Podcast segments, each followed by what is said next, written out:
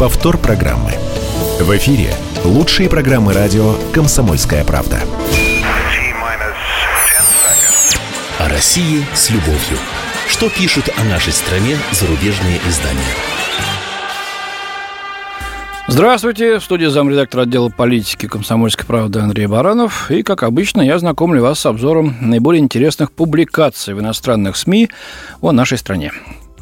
Э, ну, тема номер один. Э, выдержанная в жестких таких тонах, но предельно честно дискуссионного клуба «Валдай» в пятницу на Красной Поляне в Сочи э, вызвала огромный интерес у мировых комментаторов. Но осмысления речи пока мало, прошло, наверное, слишком мало времени, в основном по горячим следам сейчас пока излагается ее содержание, но все же некоторая реакция на Западе, весьма неоднозначная, надо признать, уже появилась. С одной стороны, эту речь восприняли как отражение нынешней политики Кремля, а с другой, она заставила многих лидеров пересмотреть свой взгляд на самого Путина. Э, вообще же выступление российского лидера сочли одним из главных его внешнеполитических заявлений после знаменитого выступления в Мюнхене, кто помнит, э, в 2007 году. Тогда Путин впервые очень жестко так оппонировал Западу. Э, но большинство изданий отмечает справедливо, что президент России в этот раз не был настроен на конфронтацию – тем более, если учесть то, что вот президент Соединенных Штатов Барак Обама поставил недавно, выступая в ООН, э, э, нашу страну аж на второе место в качестве угроз для США и мира после лихорадки Эбола, а исламское государство только на третьем месте. Террористов, которые отрубают, отрезают головы гражданам американским и британским.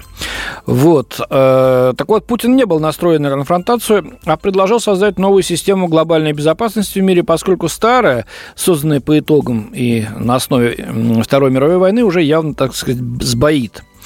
Цитирую. Путин прямо обвинил США в том, что они приступили все возможные границы и создают новые разделительные линии в Европе. Это пишет британская Financial Times. Э, Путин хочет, чтобы Соединенные Штаты и Россия подвели черту под нынешней враждой и вместе с другими мировыми игроками создали новую систему глобального управления. А вот оценка другой влиятельнейшей британской газеты «Таймс». Э, Путин был более чем откровенен. Он огласил длинный список обид и ран, нанесенных России с конца Холодной войны, но при этом он не намерен мстить. Наоборот, Путин обозначил предельно ясный выбор. Или вырабатывается какой-то новый набор глобальных правил, или мы все э, вернемся в анархию. Американская «Нью-Йорк Таймс» отмечает, что путинская речь заставила некоторых западных политиков перейти на более сдержанный тон в отношении России. Э, небезызвестная нам всем представитель Госдепартамента США Дженнифер Псаки сообщила, Америка не ищет конфронтации с Россией, но и не готова отступать от своих принципов. Э, Псаки также заявила, что исключены уступки по украинскому вопросу, США будут и впредь поддерживать Киев – ну, вместе с тем она подчеркнула, что соперничество с Москвой не самоцель для Вашингтона. Эм, а вот высказывание Путина о том, что политика Штатов ошибочная и сеет на планете анархию, Газдеп почему-то пока оставил без комментариев. Ну, ждем, что называется. Э, Вашингтон Пост обращает внимание, что представитель НАТО в России Роберт Пшель заявил, что Альянс абсолютно не заинтересован в никаких конфликтах ни с Россией, ни вообще, анализируя выступление Владимира Путина. Э, ну, понятно, что всего одна речь э, нашего лидера вряд ли заставит сегодняшних, так сказать, недоброжелателей России изменить свою политику. Однако реакция на нее, по-моему, ясно свидетельствует. Теперь на Западе стали лучше понимать политические мотивы, по крайней мере, которыми руководствуется Москва. А понимание, как известно, это первый шаг э, к взаимодействию. Ну, правда, без ложек дегтя, конечно, не обошлось. Правда, ничего нового в этом плане пока что не появилось. Ну, вот один пример только, пожалуй. Некий историк Дина Хапаева пардон, точно не знаю, кто она, э, возможно, наша бывшая или нынешняя соотечественная из числа либера общественности, пишет в французской же «Либерасьон». Путин строит готическое государство. Я заинтересовался, что это за такие политико-архитектурные термины появились. Читаем. Можно понять трудности, которые испытало западное общественное э, мнение и НАТО, чтобы э, квалифицировать э, эм, э, действия России после оккупации Крыма. Эта страна не ведет себя так, как государство, которое э, разделяет понятие мира и суверенитета, принятые другими народами. Эм, без объявления войны, прикрываясь террористами, прошедшими подготовку в военных лагерях, Россия захватила другое государство и упорствует в отрицании этого. Таким же образом ведут себя бандиты, захватывающие чужое добро, пишет автор статьи. Такая скифская война посеяла непонимание среди западных стран, однако Путин и его подручные действуют в соответствии с общественными и моральными нормами, установившимися в России на протяжении последних 15 лет и укреплявшими национальное согласие. Захват Крыма и война на Украине вызвали у 84% россиян взрыв патриотизма, пишет Авторесса. Повтор программы. В эфире лучшие программы радио «Комсомольская правда». Я предложила квалифицировать режим Путина как готический, вот, выступая с неким таким открытием исследовательница Хапаева.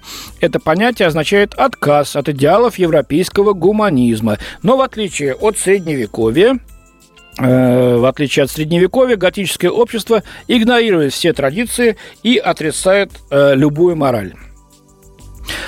Так вот. Э, даже не знаю, что тут э, сказать-то. Э, ну вот, например, традиционные семейные ценности наше общество в подавляющем большинстве своем не отрицает. Это что, плохо? То, что в Крыму был проведен референдум по решению местного парламента, избранного, кстати, по украинским законам, это тоже факт. И 97 почти процентов сказали, хотим в Россию. В чем проблема? В том, что помешали устроить на полуострове мясорубку, подобную Донбасской, так благодарить Россию должны за это гуманисты европейские. Или у них другие цели, и тысячи убитых гражданских лиц, включая детей, женщин, стариков, мы эти кадры видим ежедневно, их это не колышет?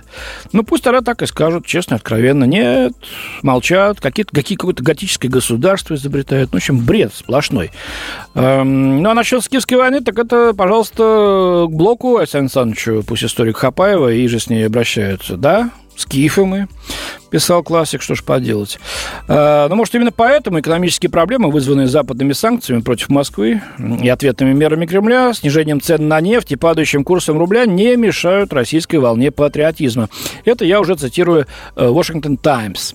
Американское издание обращает внимание на рост цен на основные продукты питания, причинивший финансовую головную боль миллионам простых россиян. Действительно, вот смотрите, что пишут американцы. В частности, мясо и птица подорожали в сентябре на 17%, молочная продукция продукты примерно на 16, фрукты и овощи на 6.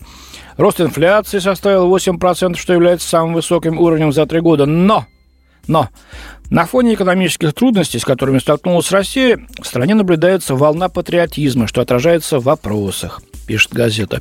Электоральный рейтинг президента России Владимира Путина достиг исторического максимума и составляет 71%.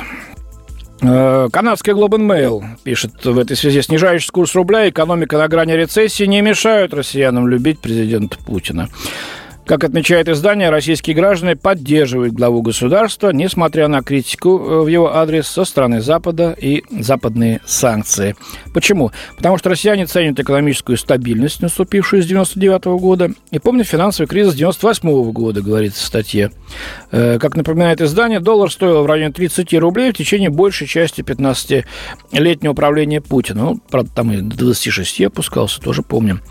Э, вот. Причем при этом, будь президентом Путин или премьер-министром, вот примерно такие были вилки. И в это время рейтинг одобрения Путина оставался выше 60%, отмечается в. Так, может быть, здесь э, вот э, в этом-то кроется э, то, что большинство российского общества сейчас поддерживает президента Путина. Ну и судя по тому, как наш лидер достойно, так сказать, отразил внешнеполитические приоритеты государства, будет поддерживать и впредь.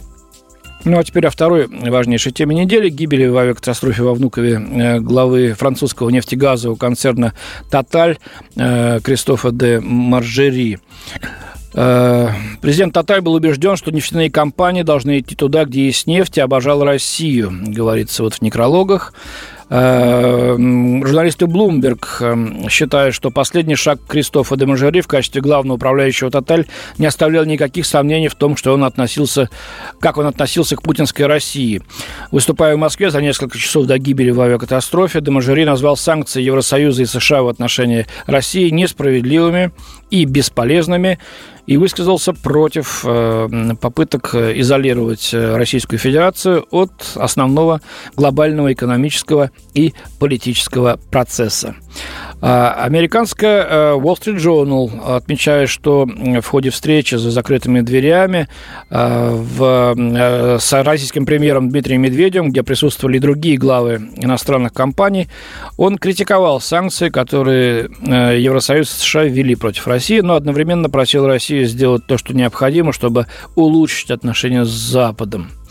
А вот что интересно, мне понравился Wall Street Journal, это газета э, американских деловых кругов, кто не знает, напоминаю, очень влиятельная, э, пишет, что конспирологические теории совершенно неуместны, Посмотрите, как расторопно российские власти признали, что водитель был не трезв, как быстро они пригласили французских следователей участвовать в дознании, изучить телеграмму Владимира Путина, президента Оланду, в которой э, выражается сожаление о безвременной кончине э, настоящего друга России, и станет все понятно.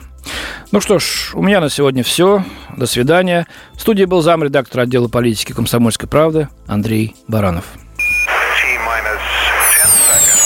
О России с любовью. Повтор программы. В эфире лучшие программы радио «Комсомольская правда».